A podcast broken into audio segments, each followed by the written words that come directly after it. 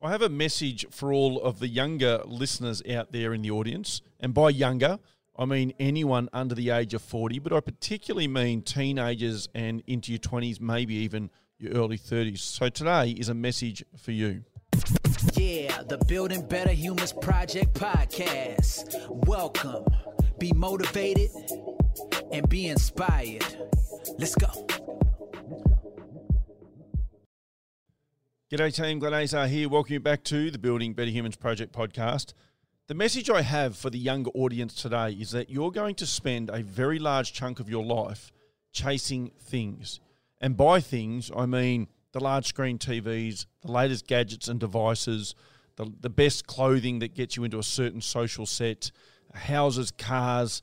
You're going to constantly be chasing things. It's a trap that we all fall into at a young age. And one day, you're going to look back and realize that none of it was worth it.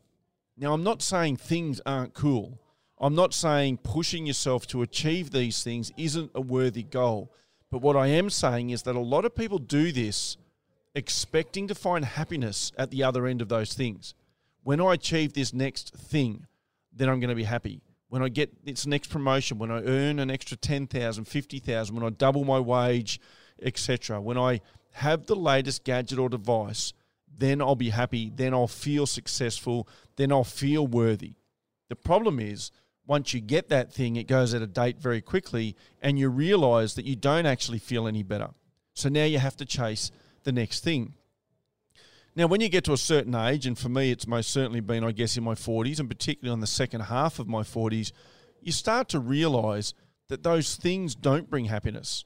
Having those things is cool, but you've got to do a lot of work on yourself first. So I'm trying to help you shortcut this process. I spend a large chunk of my life working with 35 to 55 year olds, helping them overcome things in their mindset that they lack. Not because they want to lack it, but because they've just never been exposed to this stuff and they look back all of a sudden and life isn't what they thought it was going to be at this age.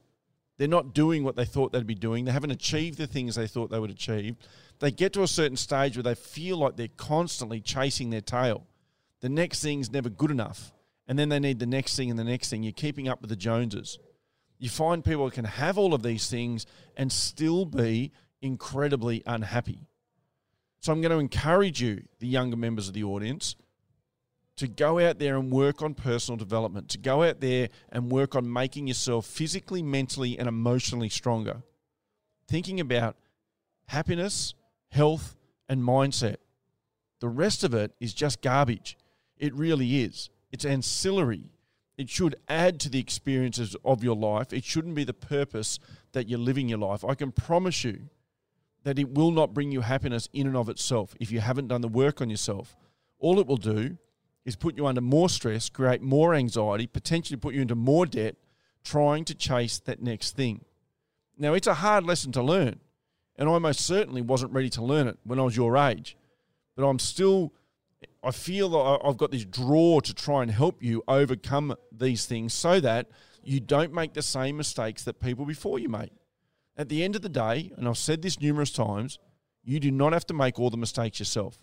Sit down with someone my age, someone in their 40s or even in their 50s, and ask them questions about this stuff. And I would almost guarantee to a T, if they're happy, fulfilled, they enjoy their life, they'll say to you, don't chase things. Things aren't that important.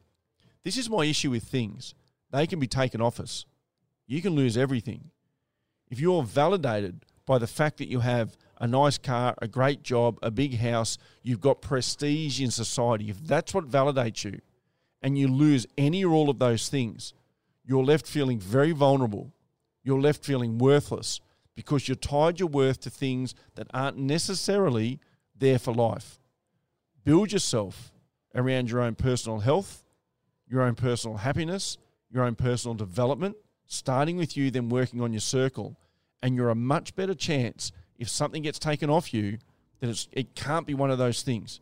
And you're still going to have the strength and the resilience to get up and go again.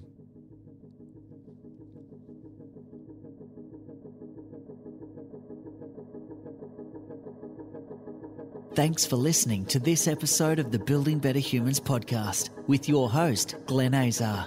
For feedback, to stay up to date, or go back and find an old episode, head over to 180.net.au. Yeah, the Building Better Humans Project podcast. Let's go.